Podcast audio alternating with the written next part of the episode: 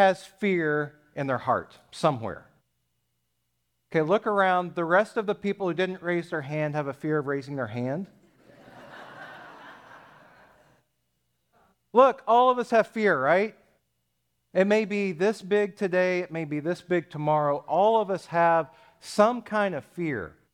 And it, at least my experience in life and what I read in Scripture is that I make really terrible decisions when I am afraid. Does anyone else have that experience? And the rest of you can raise your hand too, right? Fear, I believe, is what Satan uses so much. It is such a powerful tool of the kingdom of darkness uh, to turn us away from what God wants in our, in our life. And we're going to find that out a little bit today. The question I have for you is what do you do with your fear? It's not if you have a fear. The question is where are you going to take it? Where do you turn? Because humble people, what uh, David, a man after God's own heart, he didn't get this right every time either, but eventually humble people will take themselves and they will take that fear back to the Lord. Prideful people try to fix their own fears in their own way. And that usually turns out really, really badly. Think back to the, I would like for you to think for just a moment on a fear you have right now. Because I'm sure you have one like me. It could be something going on in your marriage, it could be something going on with a kid, it could be the political environment that we have, it could be a job, it could be a character flaw that you keep trying to get over and over and just won't go away. It, it could be a variety of things, right? I want you to I want you to get a hold of a fear. I want you to look at it right now. Not just any fear. I want to give you a moment because today, happy Father's Day, right? Think about fear. But here's the thing I would like for you to talk to the Lord about the fear He is trying to get into your head that He can take care of and you're ignoring. I'll give you one moment. Just what is that fear? I want you to name it in your own mind.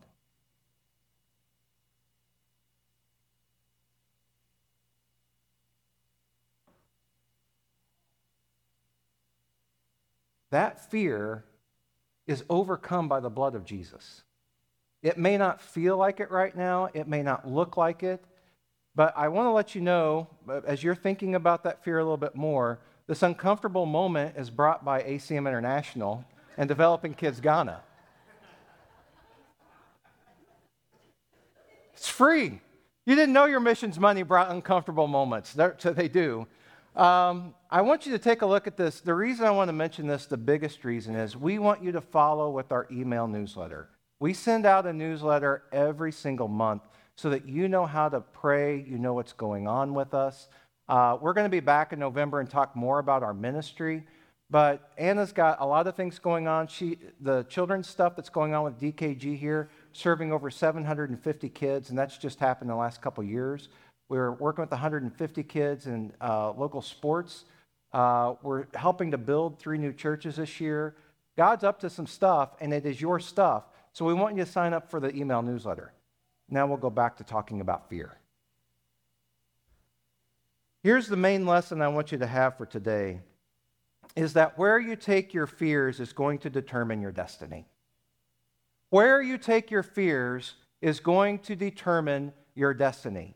So I want you to think of that fear that the Lord just pointed out to you. All right, you have it, you named it. What you do with that fear that will determine your destiny. And we find this in the story of Absalom.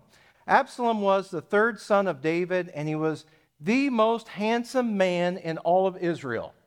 Uh, he was born to Maacah, and this is a foreign princess that David married. And in Deuteronomy 21, um, the Jewish scholars talk about this that there's a really interesting thing that David had to do. She had to shave her head so she didn't look so beautiful, number one and then he could marry her. And then it talked about, though, you might have a rebellious son. So the Jewish scholars talk about how this is a bad idea, and they get on to David from the very beginning of it.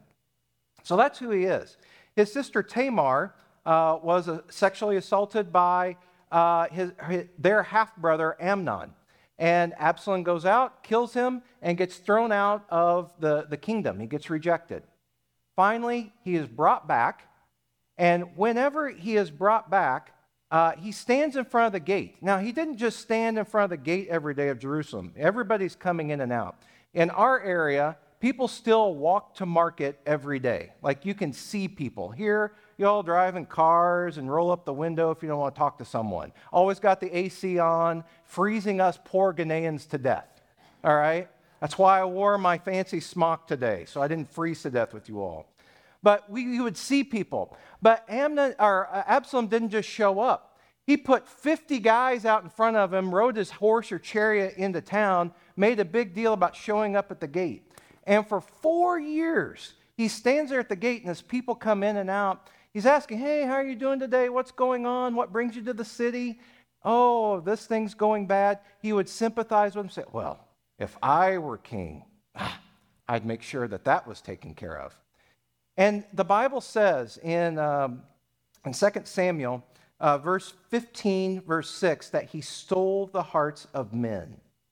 And this happens for four years. And finally, he decides he's going to go to, uh, to Hebron, which is the capital where David was first named king down in the southern kingdom in Judah. And he's going to mount his own rebellion. His heart gets him in trouble. I want you, think about the fears that he has. Do you see some fears already popping up? You know, most people don't try to show up in a motorcade unless they are really important or trying to look like they're important. I'm not sure which is more important. He's got a fear of not being recognized. He's got a problem with authority, obviously, right? So, more and more people are kind of sucked into this. They don't know what's going to happen. He shows up and he says, I'm going to be king. And it takes, uh, he, he winds up with a, uh, we're going to talk about Ahithophel. Ahithophel was the top, uh, the best advisor that David had, and he went and joined Absalom to help him out. And so everyone's getting involved with this. Ahithophel says, hey, what you need to do really is show how much you want to take care of this. Set up a tent on top of the palace, and you need to go ahead and have relations, sexual relations, with the 10 concubines David has left behind after fleeing the city. Now remember, this same Absalom got in trouble for killing his half brother for doing the same kind of thing. You see how fear can get in and really mess us up, and what might sound like wisdom, and it is wisdom, may not be godly wisdom. That's the best way to take over a kingdom but it certainly isn't the best way to live. So David leaves, people come around him. He's finding all these loyal people. He weeps going up the Mount of Olives, 2 Samuel tells us. You ever heard of somebody doing that, of Jesus? His, David's heart by this point has changed. It's changed. So a civil war breaks out. Ahithophel has said, okay, let me just take some men and let's go capture David really quick.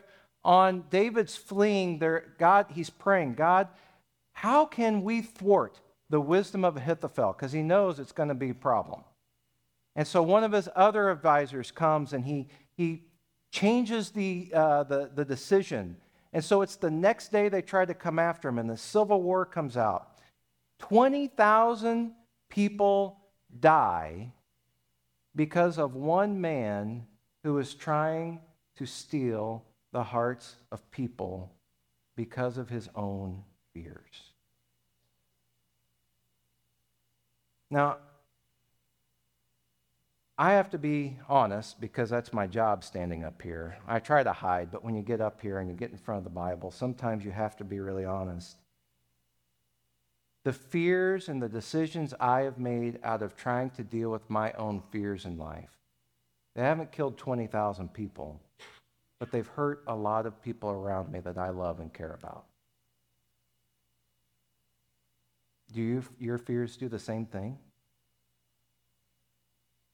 Have, maybe you aren't like Absalom. Maybe you're not trying to take over a kingdom. But can you think back to a fear that you had and you tried to deal with it in your own way, and it caused nothing but a bigger and bigger and bigger mess.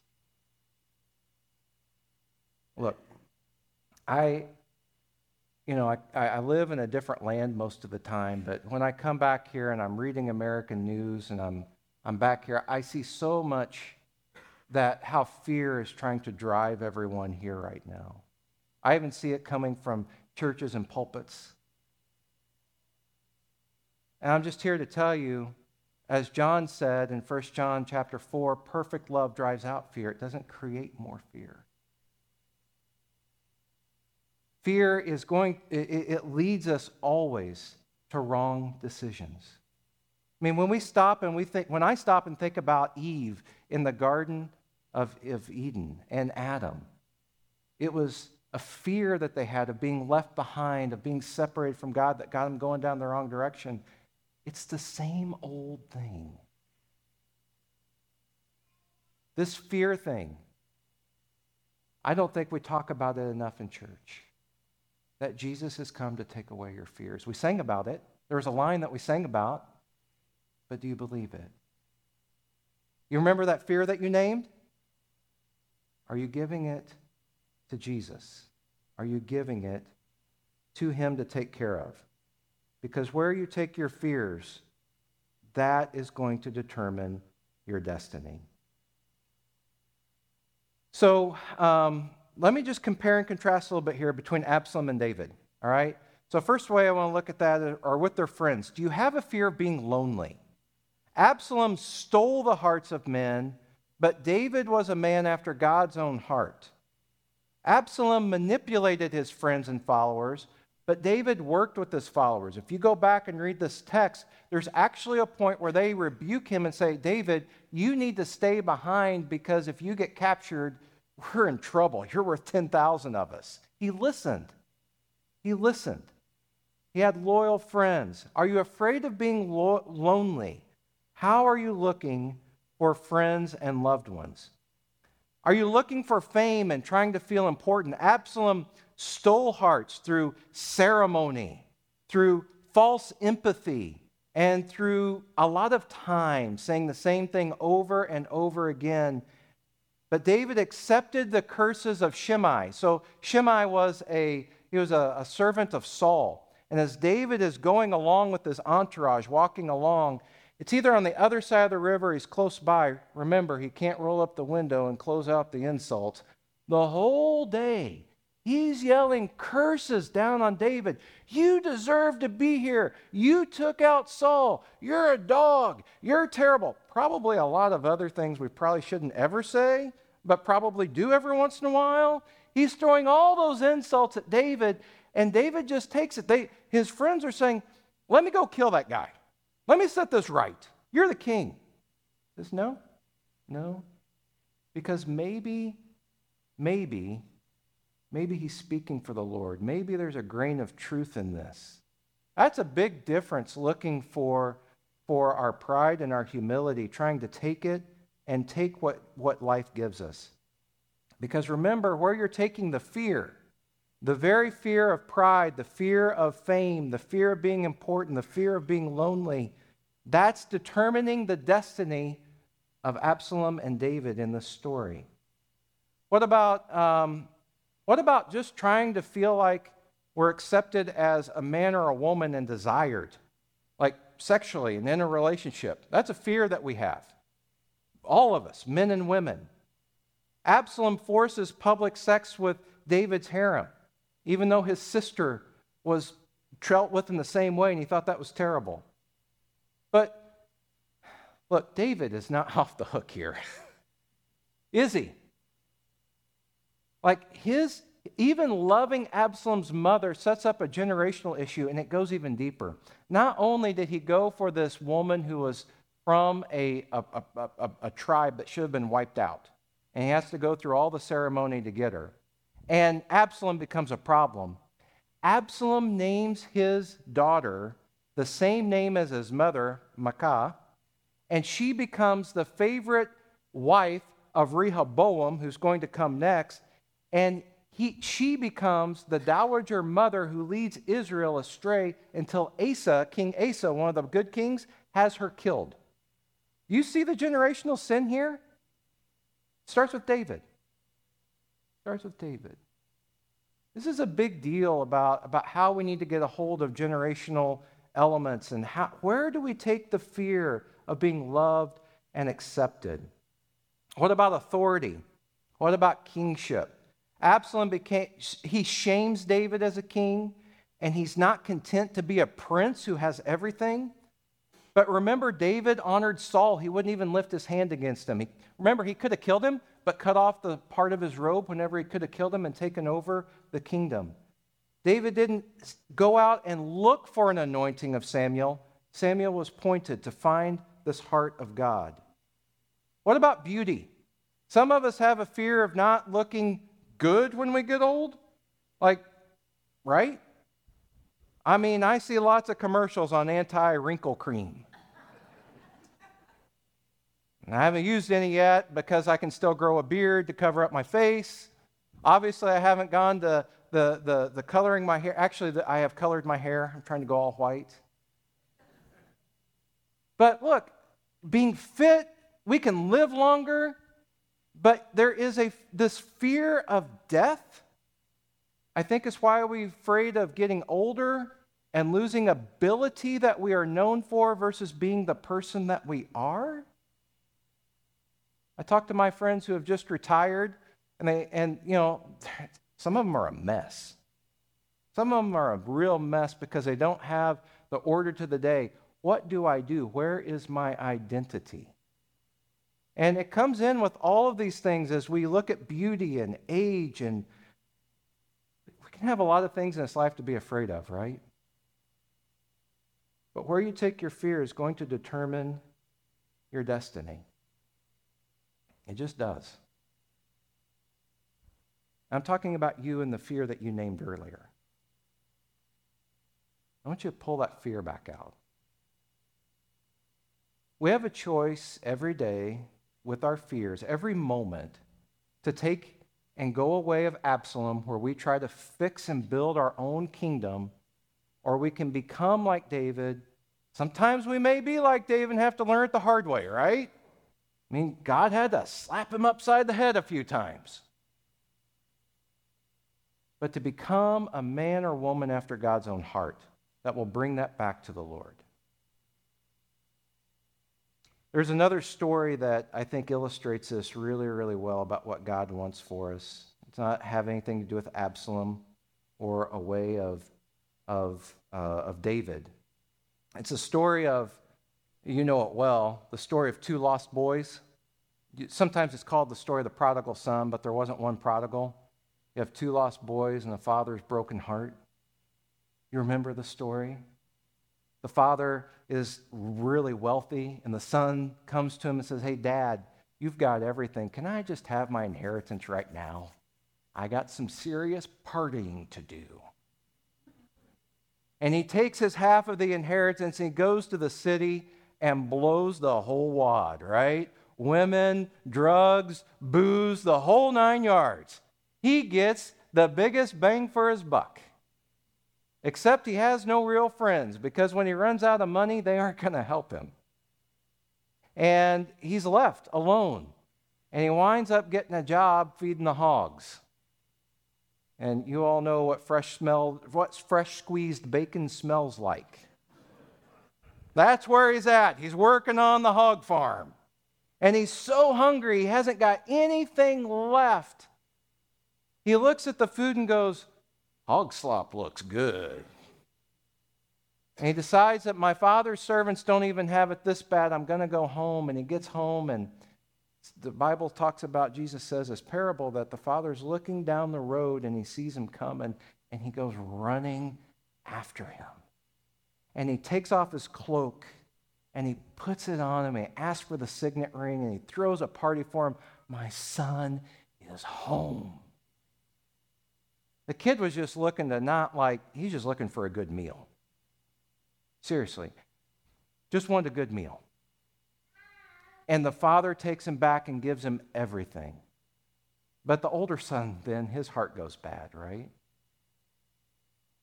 Today, that fear And dads, this is the word for us as dads. How can we have that kind of love?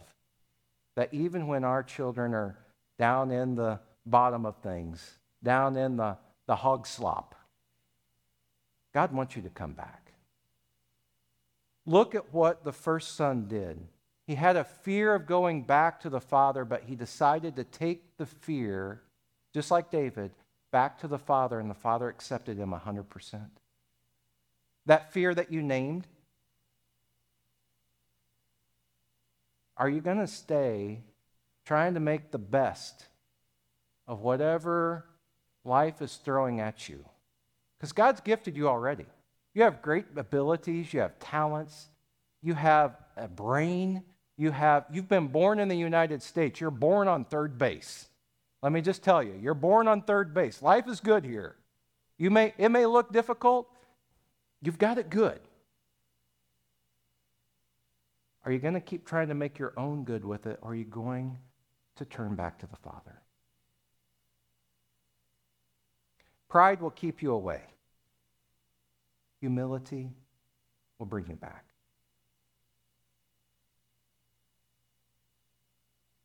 Think of that fear. I just want to take a moment and pray with you right now. And we'll go ahead and close up now. But I want you to, to think of that fear. I want to give you a moment to pray about that fear. I really hope that this is a Father's Day that you're running back to the Father's arm, taking fear. Let me just lead you through a prayer time. Lord, we are grateful for not just a story of Absalom and David, but Lord, for seeing exactly how fear plays out. And God, we are here as people who don't have it all pulled together. We just don't. Lord, we, we need you. This is a fallen world and we're fallen people. And Lord, we've thought about some fears and we've We've invited you to show us what they are. Lord, would you just again speak to everybody in the room or who's watching or listening to this that, about the fear that you want them to release and bring back to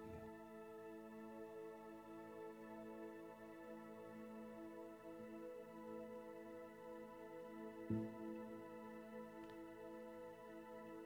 Father, in this moment, would you help all of us to think about, make a, some kind of a commitment? I ask everyone here, can, if you can pray this, God, I don't know how. I don't know how to make this fear go away. I don't know where to take it. I don't even know how to talk to you about it. Lord, I'm going to try. Would you make as much of a commitment as you can right now to take that fear to the Lord? Would you do that as a beginning point?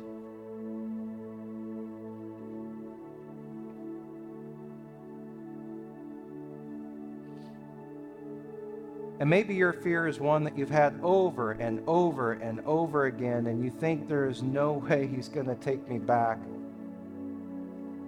But remember, the prodigal son blew it all. The Lord came running after him. If you have a fear of returning to the Lord, would you just take that to him right now and say, Lord, I have a fear of that. I am not sure how to overcome it. I want to trust coming back to you.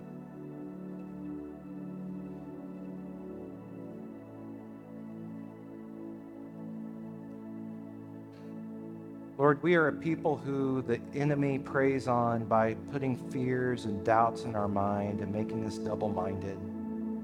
God, any of us could turn out like Absalom. It may not cost 20,000 lives, but we've seen how our fears have hurt others. Lord, in this moment, we ask for forgiveness for what our fears have done in the past.